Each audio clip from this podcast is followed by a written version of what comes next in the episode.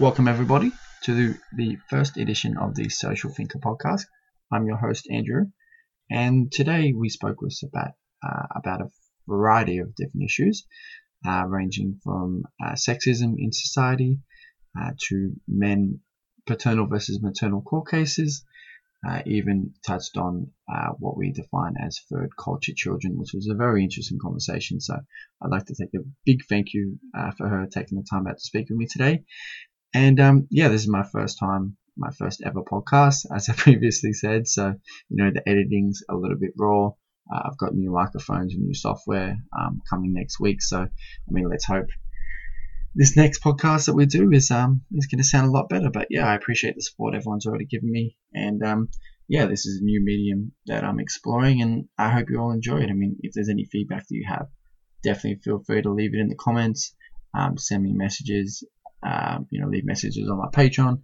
And, you know, while I'm there shamelessly plugging myself, uh, please feel free to uh, check out my website as well because I have a lot of investigative articles uh, and blog posts coming up every week. Um, all right, so without further ado, let's get started. Uh, I hope you all enjoy. Hi, Andrew. Thank you so much for having me as your first um, guest. Um, I'm pretty excited. Okay, so my name is Sibat. Um, I've been living in Australia for about five years now, and um, obviously I work. Otherwise, I wouldn't be able to pay my bills. Um, I and I have a little daughter. Nice, nice. And I like cats, so I think that's very important. Yeah, yeah, it's it's a big differential between cat people and dog people. Um, not playing one is better, of course. Um, okay, so um, yeah, beforehand, I mean, I mean, what what was your situation like between obviously uh, Australia and, and you mentioned five years? So, I mean, just touch base on that uh, where you were previously for the listeners. Um, previously, I think I spent majority of my life in Malaysia. I was in Malaysia for about 17 years. Um, pretty much grew up there. That was home for me um, it's still, I, I would say, to a certain extent, it is still home for me. Um, did all my schooling there and everything. I have a very, very special attachment um, to Malaysia. Um, after that, I was uh, in Canada for a bit, and I was in the Middle East for a bit. Um, and then finally, uh, just to finish some qualifications and stuff like that, I came back to Australia. Oh, Wonderful, wonderful. Yeah, that's that's uh, that's that's a lot of different countries you covered there. Uh, how how was because obviously it's going to be quite different going from Malaysia to Canada. So I mean, how did you really cope with that culture shock and and living such different values? Look, um, I would I don't associate with the term of cultural shock. I've never had a cultural shock in my life. Um, and this kind of I think comes from the fact that you see, I'm I'm not I'm not Australian. I'm not Malaysian. I'm originally I was born in Bangladesh. I my parents are from Bangladesh and we still carry a lot of Bangladeshi culture in our um in our lives and stuff like that. Right. Yeah. So I'm a Bangladeshi by by origin, you could say. But yeah. I've lived in a few places. So people like me that are not here or there were actually called third culture kids, TCK. Right. And so it's a very interesting concept, um, TCKs, because we don't really fit in back at home because we've never really lived back at home, but we also don't really fit into the society that we live in.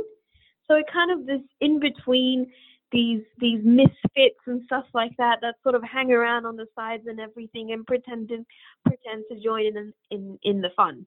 Yeah. But we don't really fit in. We're kind of like gypsies. Yeah, yeah, I completely get that. Do you think that that's helped shape you into the person you are today? Do you think that's had, had a big difference uh, on you, or is it just something um, really uh, associated with? yeah. So.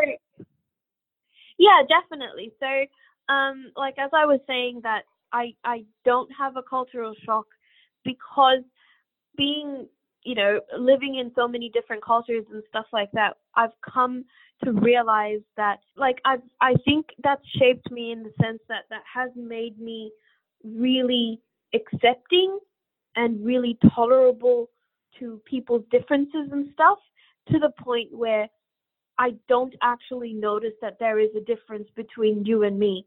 I view you as a person, as as um, as basically as a, a person that's part of a society and stuff like that. I don't look at you. I don't give you a stereotype. I don't put you in a box or anything. To me, you're just a person. And being, you know, living in so many in different cultures and in multinational cultural environments and stuff, that's um, that's what it's taught me. It's taught me acceptance. It's given it's given me a very wide um, view of the whole world. So it has its good parts, and and I loved that. I loved being in different cultures, and I honestly I love being around people. Um, that's one of the good things about being in living in with so many different cultures that I love being around people. Um, I I never actually felt like I need to be alone or anything. I mean, there is that you know that individualism and things like that. That's not what I'm saying right now, but I always want to be around people. I don't want to be by myself because that's the culture I grew up in.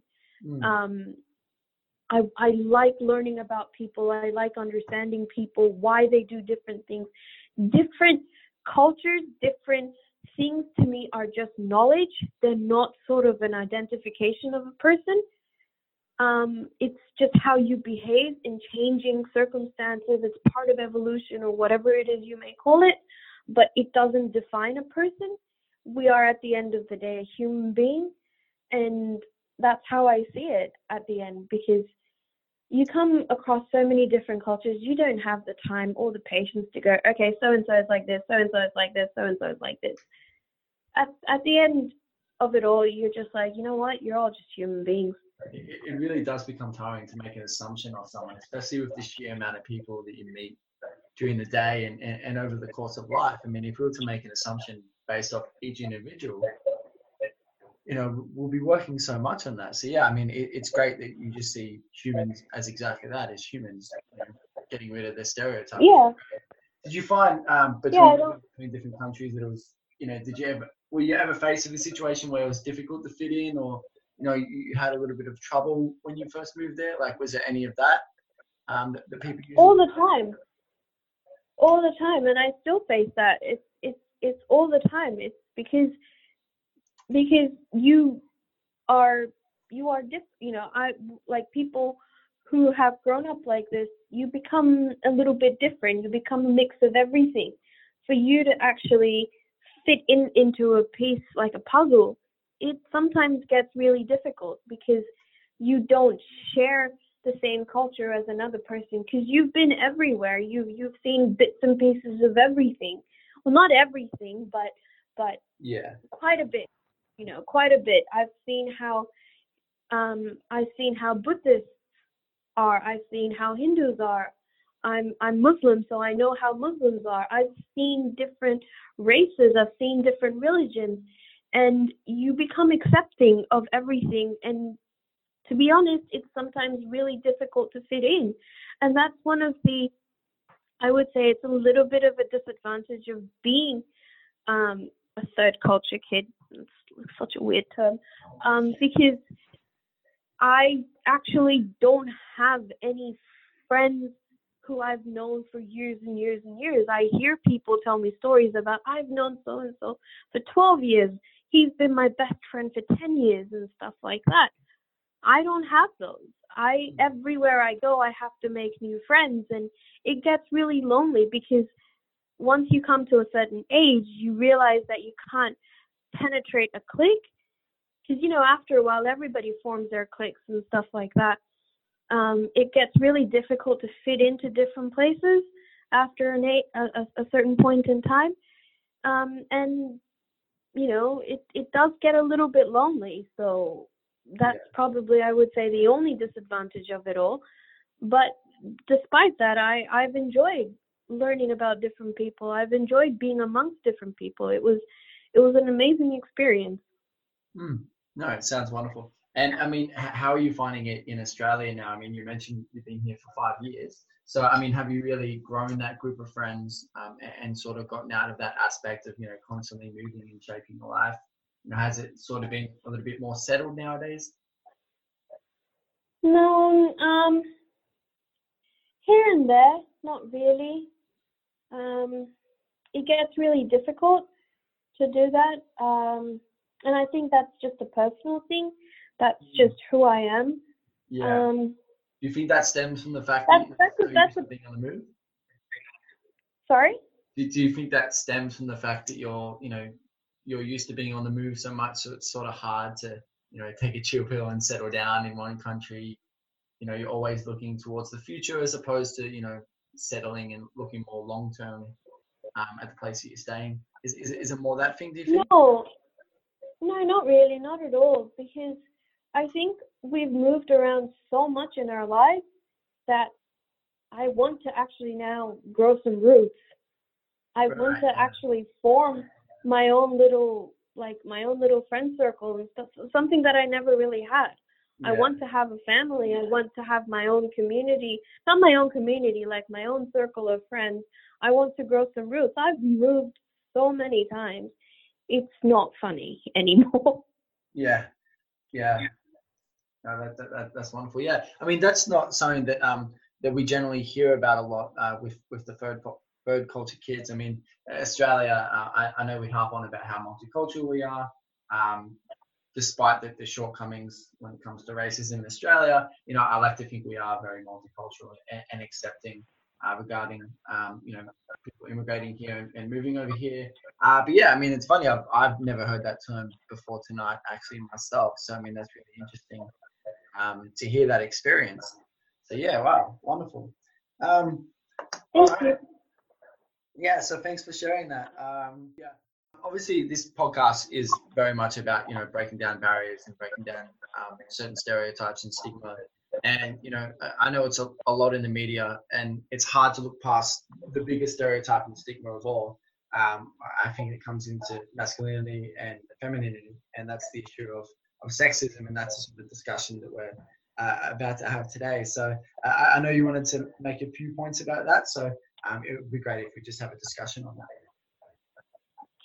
Um, I strongly believe that sexism begins at home. Um, from the very beginning, we are taught that you're a girl, you're a boy. These are your duties, these are your duties, and things like that. From the toys we play with, from even the colors, even cartoons and things like that, sexism began at home. Mm, and if sexism yeah. stops at home, I think sexism will stop everywhere, and we will, instead of looking at people like man, woman, you know, patriarchy, matriarchy, whatever it is, and stuff like that, we will actually start looking at people as human beings, and we will start being like, let's treat everybody the same. Let's let's actually really practice equality. Yeah, yeah. I mean, that being said, I do like it when a man opens the door for me. So I'm a little bit hypocritical, but I think all women are like that a little bit. So I do admit to that. Yeah, I'm, i mean, I'm in the same situation. I, am always about you know equal opportunity um, and, and, all these things, of course, because I, I find it difficult for one person to be like, no, I should be paid more, or I should have different circumstances because I was born with a lesser chromosome. It just doesn't make sense to me. Like ever since I was young, but I myself always rush to pay the bill whenever I'm on a date, or you know, uh, open the door for a girl, or, or, or, try and carry the bags up the stairs. So I mean, it's not exactly. I mean, I'm sort of living up to the stereotype there, but yeah, I mean, you, you touched on gender socialization is, is, is the term in sociology, and 100% that happens from when we're very, very young. I mean, you just got to look at even go before birth. Look at uh, look at um, gender reveal parties. I mean, blue if it's a boy, mm-hmm.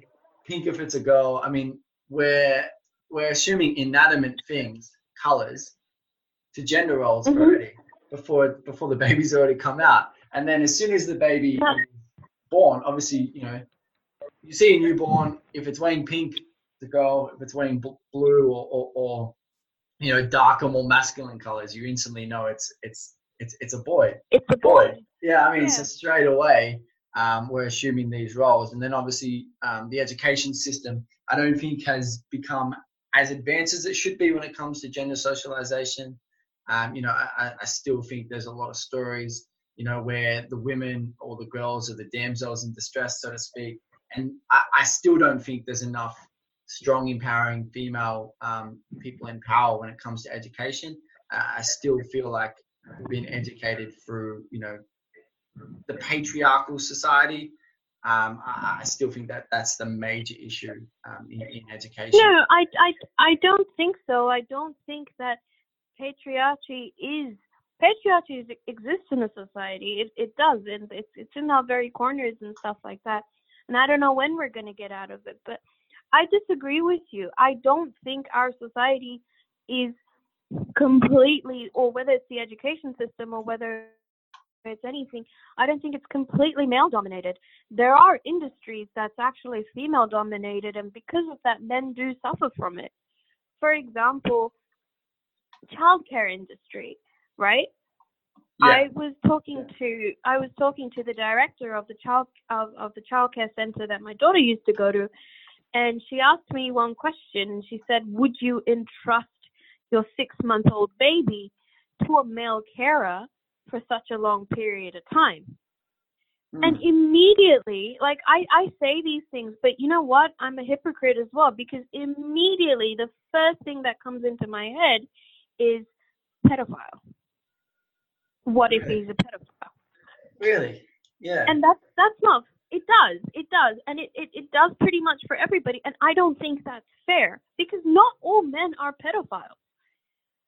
Yeah. These industries and, and these industries, there are industries that are very, very female dominated as well. The court system, the family law system is I, I, I don't really is is actually I would say it's a very female biased system It's controlled by women.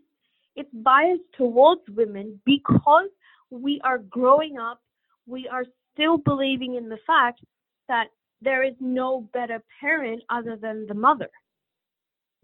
Mm. And that's why a lot of fathers are actually missing out or being, you know, unfairly hurt or injustice is being done to them because the women are being favored yeah we talk about equal parentage and stuff like and you know equal parentage equal rights and stuff and where where we have an entire justice system about families and stuff that is still very very biased towards women mm. when yeah. you go for all these um you know all these court hearings or or um what do you call them um, dispute resolution yeah. dispute resolutions and family resolutions. It's it's quite still female dominated.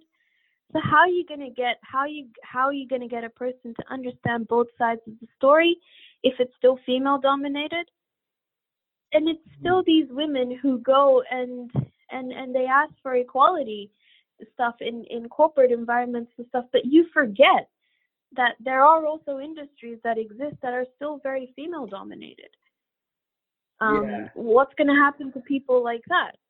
I mean, what's what's going to happen to society that actually, or the men that has to go through um, through these sort of situations? Do they not get any justice just because you know they're a man and they're not deemed to be um, a, a, a proper parent? Is is there anything then, I mean, you yourself um, have studied both international and Australian law? Um, uh, I'm assuming. Is there anything in the uh, in the law that, that deems the mothers as um, more legally no responsible for, for no, the child? No, there's actually, or is it just up to the judge to really nothing. There is there is nothing nothing to say that the child is to go to the mother or the child is to go to the father. There is actually nothing in the Australian law that says that. The Australian law actually termed it very interestingly and said, you know, what is in the best interest of the child. And that phrase is completely and utterly discretionary. Well, if you're in a court, it's it's it's completely subjective. If you're in a court that has, let's say, a, a really elderly judge, magistrate, and who has who still carries you know values from 50 years ago and stuff, he might actually rule in favor of of the woman because he believes that the woman is still the primary carer of the children. Or if you have a woman who's who's on who's on the on the panel, or sorry, who's who's um who's presiding over the case, she might actually go in favor of the woman again. Mm. You you don't know you don't know because it's such a it's such a subjective phrase. It depends literally entirely on the court. Mm. There is nothing to say who is who is the better parent or anything like that. There's no fair system to judge that Yeah. okay, this is who he is, this is who what she is, this is where the child belongs. There's there's nothing. Injustice happens all the time. Yeah, I mean, And do you think if- that they look at the the, the the attachment that the child has to the mother, who's obviously, if they're in the, the, the stereotypical gender roles of staying at home and looking after the kids, do you think that they take that into consideration? And most of the time, the child does have a stronger attachment to the mother because they spend a lot more time with it. Do, do you think that makes a, a big difference? Um, look, every child is going to have a weakness towards their mother. That is Yeah. something I strongly believe is inevitable because you have that human connection. Like my my daughter, no matter how many times I scold her or punish her or do anything, at night she's still gonna come back to me and she's gonna cuddle with me Yeah, of course. Every child has this strange connection with their mother. Um, there are different circumstances, and I acknowledge those and I agree with those.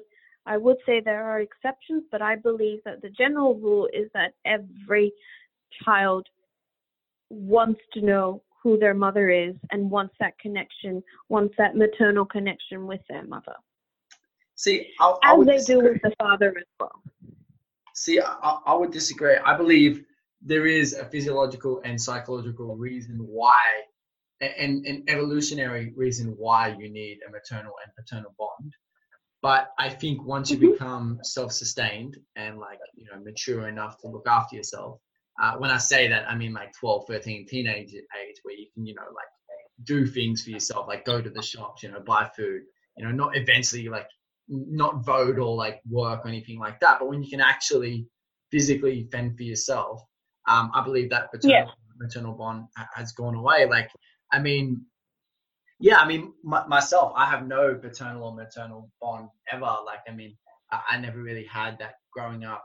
Um, and I don't want to get too deep here because I'm not emotional about it at all. People um, honestly say like, "Wow, this is such an emotional story," but for me, there's no real like uh, connection to it. But yeah, I mean, like I, I never really met my real mother until I was like uh, 17, and even then, it was just like meeting a stranger that I never saw before. Um, I never felt that maternal bond. the with thing. them. I, I never felt a maternal Here's the thing, Andrew. parents that, that, You, that you raised me ever. Like I think, I think it's True. very I mean, I agree with you.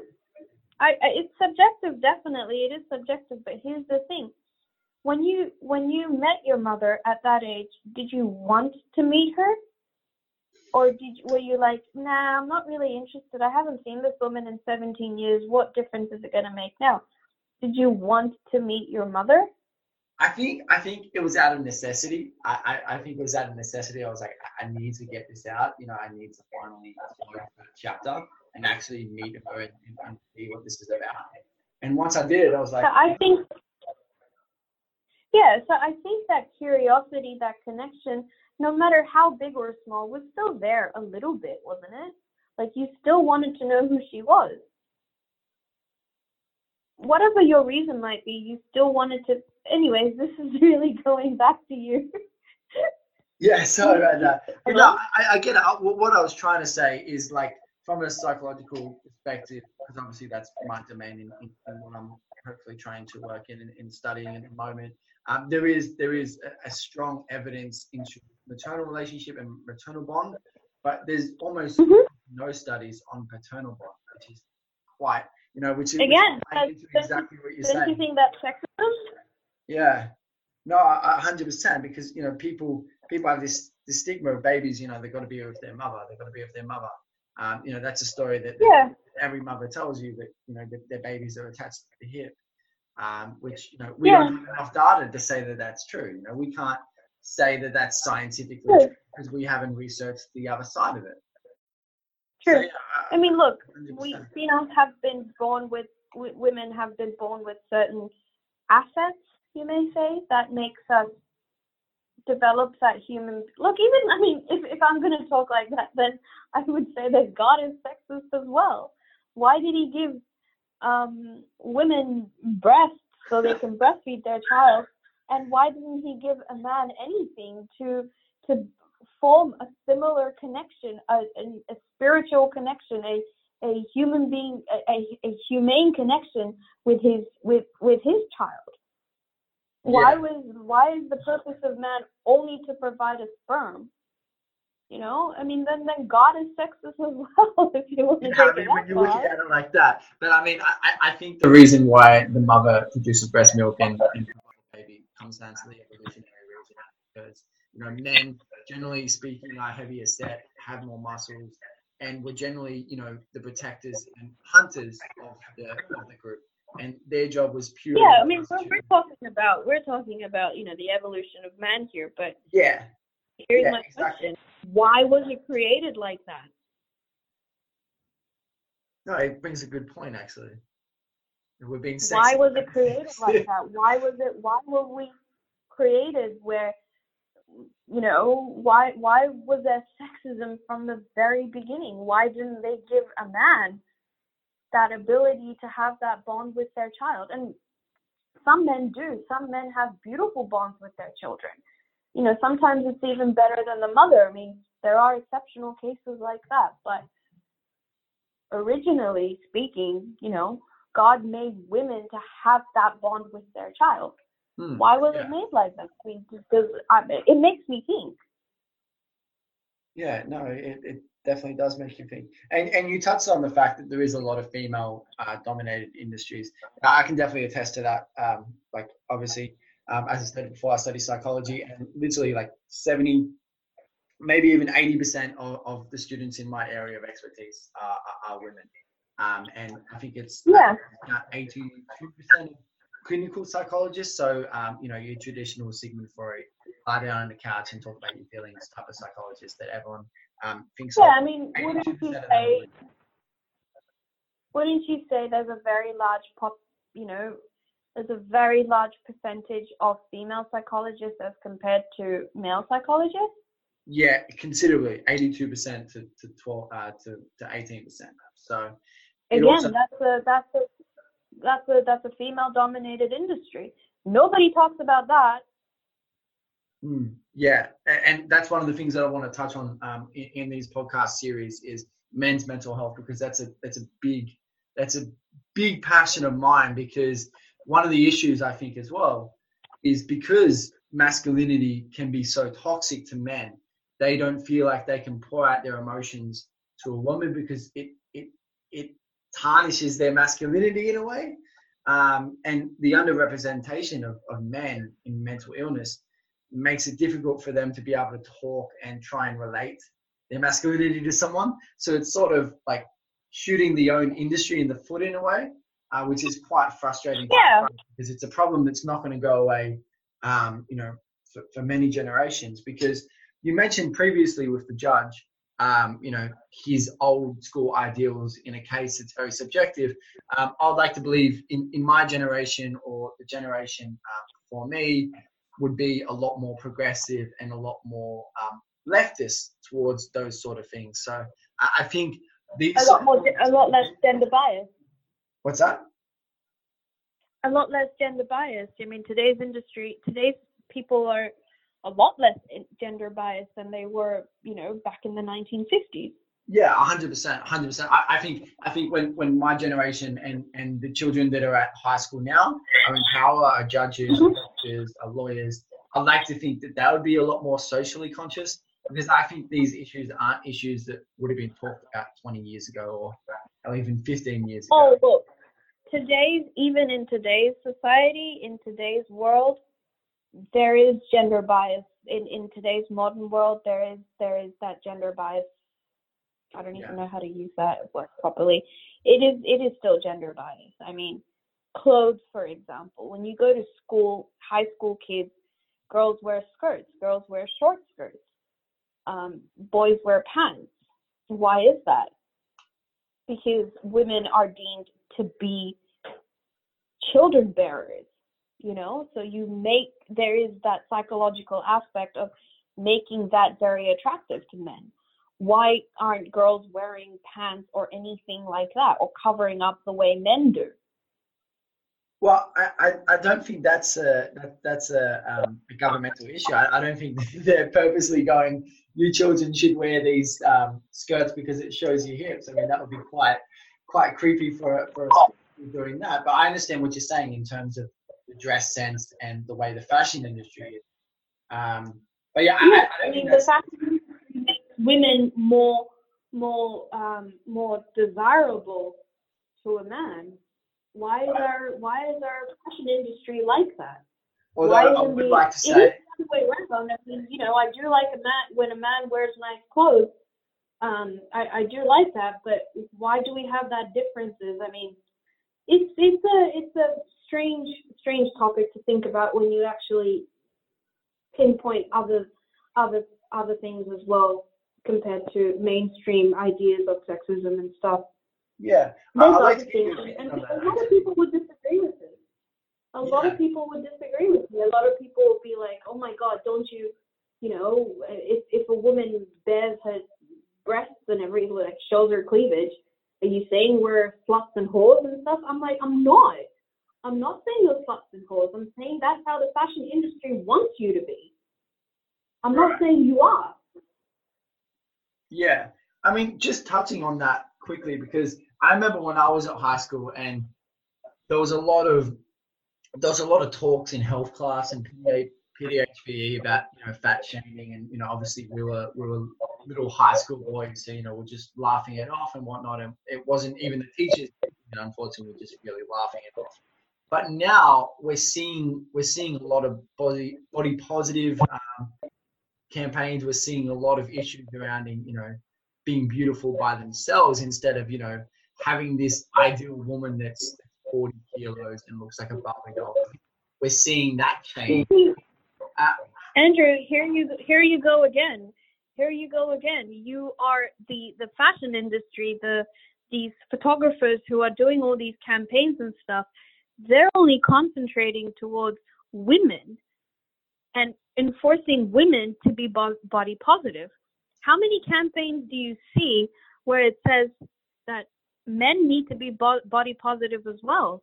Men need to be comfortable with that dad bod and with that pot belly and, and well not pot belly they what do they call it here?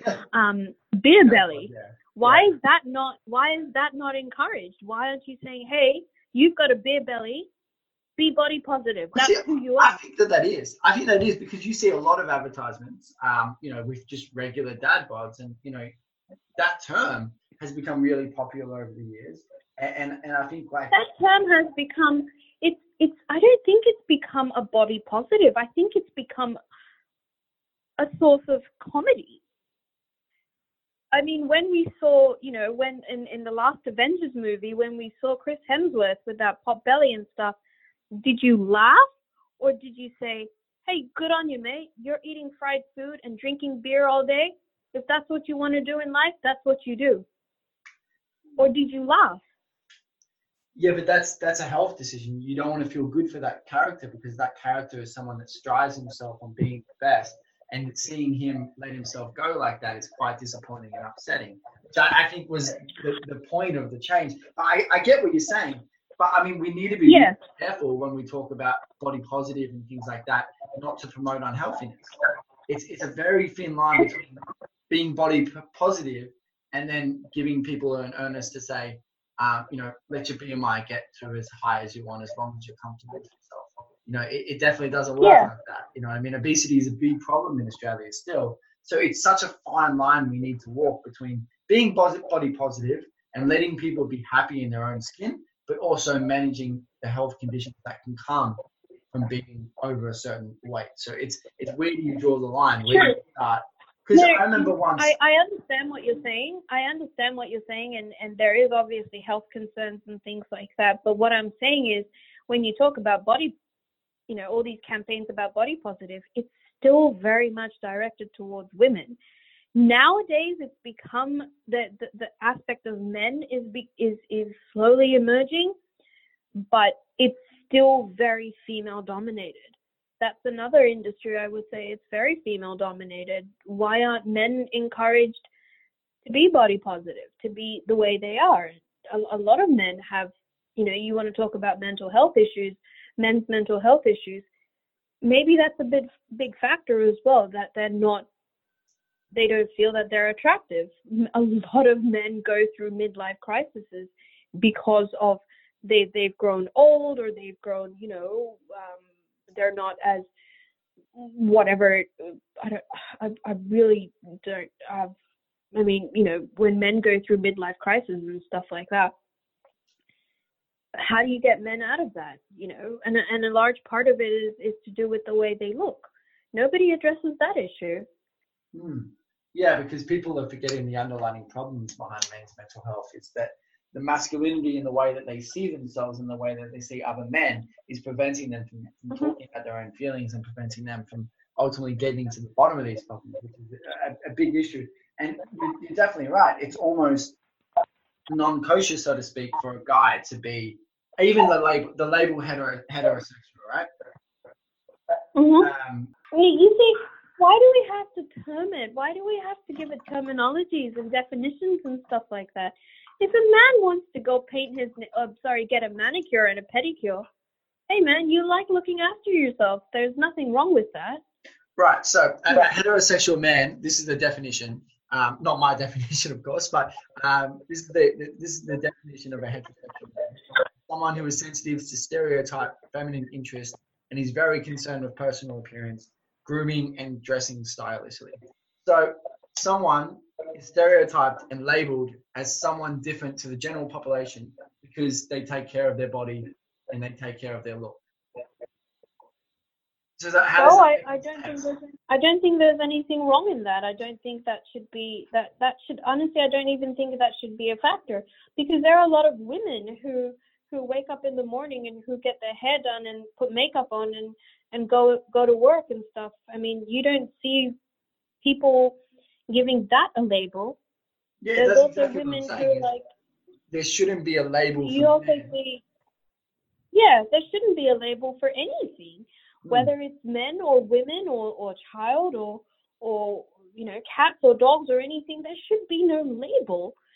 Uh, you, you don't call a woman who has her hair done and her makeup done and, and she's got the heels on and everything walk down the street and people go oh my god that is a um, you know heterosexual woman but if you see a man with a nice suit a slim fit suit and you know nice shoes and uh, you know whatever it is that men do these days you go oh my god that's a heterosexual or a metrosexual man so isn't that sexism No, 100%. And that's sexism that, that, that, is, that is not talked about really.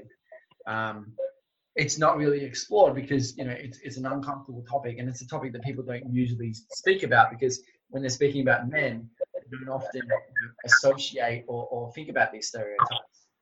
Um, mm-hmm. men definitely don't. I, I, I can attest you to that as well.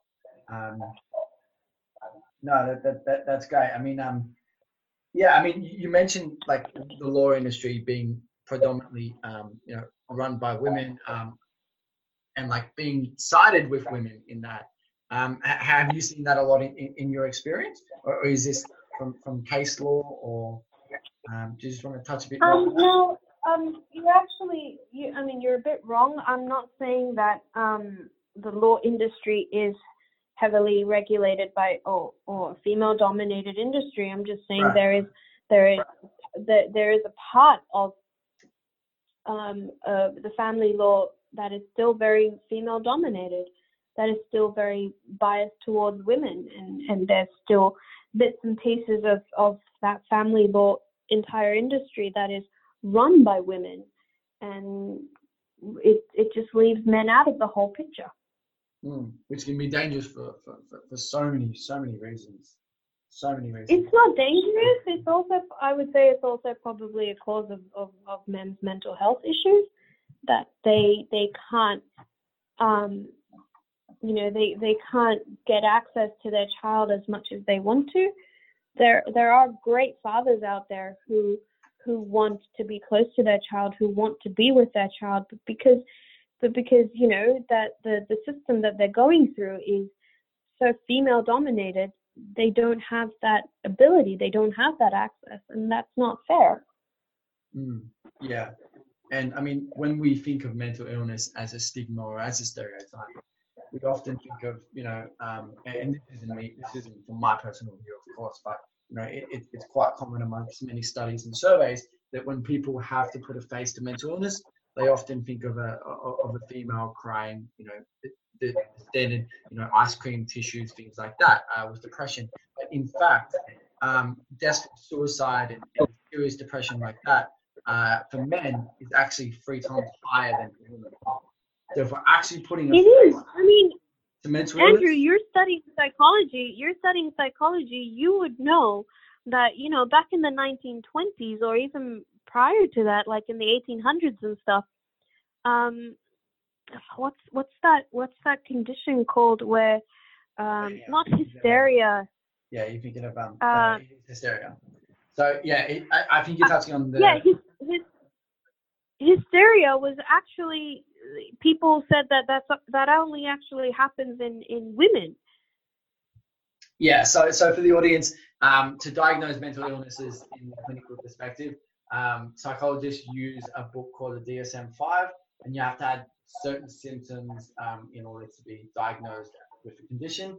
The DSM-5 was extremely controversial because, as you said, it did have hysteria and it did have one of the defining factors that only women um, could, could have hysteria, which hysteria ended up um, morphing into what is now uh, defined as bipolar disorder, um, which also used to be called manic depressive disorder or mania um, which is another terrible, terrible name for it, but that's that's subject for another podcast. But, but yeah, we're putting a completely incorrect face and stereotype to something so serious, and you know we're mm-hmm. avoiding the topic really. We are really, really in society avoiding the topic because it's difficult to talk. Um, and, mm-hmm. and I hope these things, these things can do so. Um, yeah, no, that, that topic of, of sexism. I mean, is, is there anything you really want to want to wrap up in that um, before we move on to, to, to the next topic? Any other defining points that, that you want to get out there? Um, no, I think I think at, at I mean I at the end of the at, at the end of it all I, I think all I want to say is to, to everybody that can we can we can we bring back humanity into the world? Can we actually feel guilt when we hurt someone? Can we actually care about people around us? Can we feel that empathy? And that's, I think, the message that I want to put out there. I think when one human being cares about another human being, cares about their happiness and cares about everything, that's when us as people, us as a society will really flourish. Um, and I think that's the message that I really want to put out there. Can we start caring about other people? Can we actually feel guilt when we hurt others um, or when, when when something bad happens because i think people nowadays are not feeling guilty that that guilt element is, is slowly diminishing um, and i want to bring back humanity into this in, into into all of us mm. I, I, I, I, like that i like that idea a lot because I, i've grown increasingly worried as i've gotten older older and becoming more wiser, as they say, to, to, to the world and what's going on around us. And I've become increasingly worried with the amount of, um, I'm going to get this word wrong and I can never pronounce it, the amount of anon- anonymity, uh, the amount of anonymous users now that can create such bad and they just have no there's there's nothing to fall back on them. So you know they go on Twitter and they say whatever they want. They cyberbully. Um, and, and, they do that with such earnest because they know it can be never pinned back on them. And they're creating so much negativity uh, in this online mm-hmm. environment. Mm-hmm. And like, it's, it's so toxic. And you know, people just be like, "Oh, that's cool." You know, if you don't like Twitter, get off it. No, that's not the case. You wouldn't say if someone's bullying you in the workplace, if you don't like it, don't come to work. You shouldn't have to go online and see death threats or you know calling women the S word and and be told to get mm-hmm. off Facebook or get off Instagram or don't post those photos. No one should be able to tell you how to use the internet. No one should be able to, to, to justify your own means because other people are saying terrible things. It's just ridiculous. And that's the state of society at the moment is people can get online and just say whatever the hell they feel with no real recourse about it. Um, and I really don't know how we how we go against that, how we stop that, how we adjust to that. Really, it's it adds for quite a difficult problem that future. future it is quite a difficult problem, but I think you know, um, I mean, I'm I'm gonna steal this idea from a friend of mine. He he sees humanity in children, and he believes that the answer to humanity is with children and I think he's right. Um, he he says that quite a bit because I I used to, I when me and my friend we used to have this conversation that I'm like oh humanity human beings are lost you know they're they're, they're gone cause there's no point fighting for them and everything. He still saw hope in humanity and he saw that hope in children, and I think he's right. Children, I, I love kids and I want to work in an industry where there's children um, I love kids, and and I do I do see what he says. Children are are innocent, naive, beautiful creatures. Um, let's not call them creatures, although some of them are. Um, children are beautiful beings that are just born so innocent, born so caring. They they honestly do hold the answer to to our this inhum not inhumanity, this humanity problem.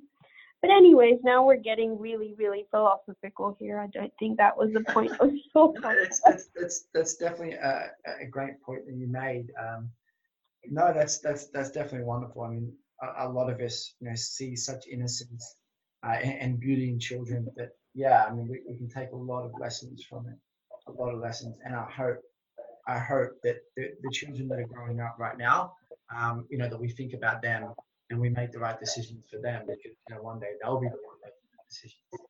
Um, and, and, I think it'll be a, a, very, very different world when that is the case. Um, because I, I, don't see a lot of these problems still being around when the children of today are, are in power. I, I, think we're doing the right things in activism, we're doing the right things in education to be able to make sure that these children are as very, um, you wouldn't say conservative, that's not the right word for it, but as very um, conscious about certain social issues because you know we are constantly mm-hmm. um, talking about it. That's why these media things, um, and I'm not, you know, um, I'm not pissing in my own pocket, so to speak. But you know, that's why these that's why these um, interviews and, and, podcasts are so important, is because you know, if only 20 people listen to it, and then you know 20 people make that conscious change, or you know think about these issues that we've talked about, um, then that makes that makes a huge difference. Um, Mm-hmm. All right. Well, um, yeah, Sibat, thank you very much for your time and, and, and coming on. It was definitely great speaking to you about. Uh, no problem. Thank you so much, Andrew.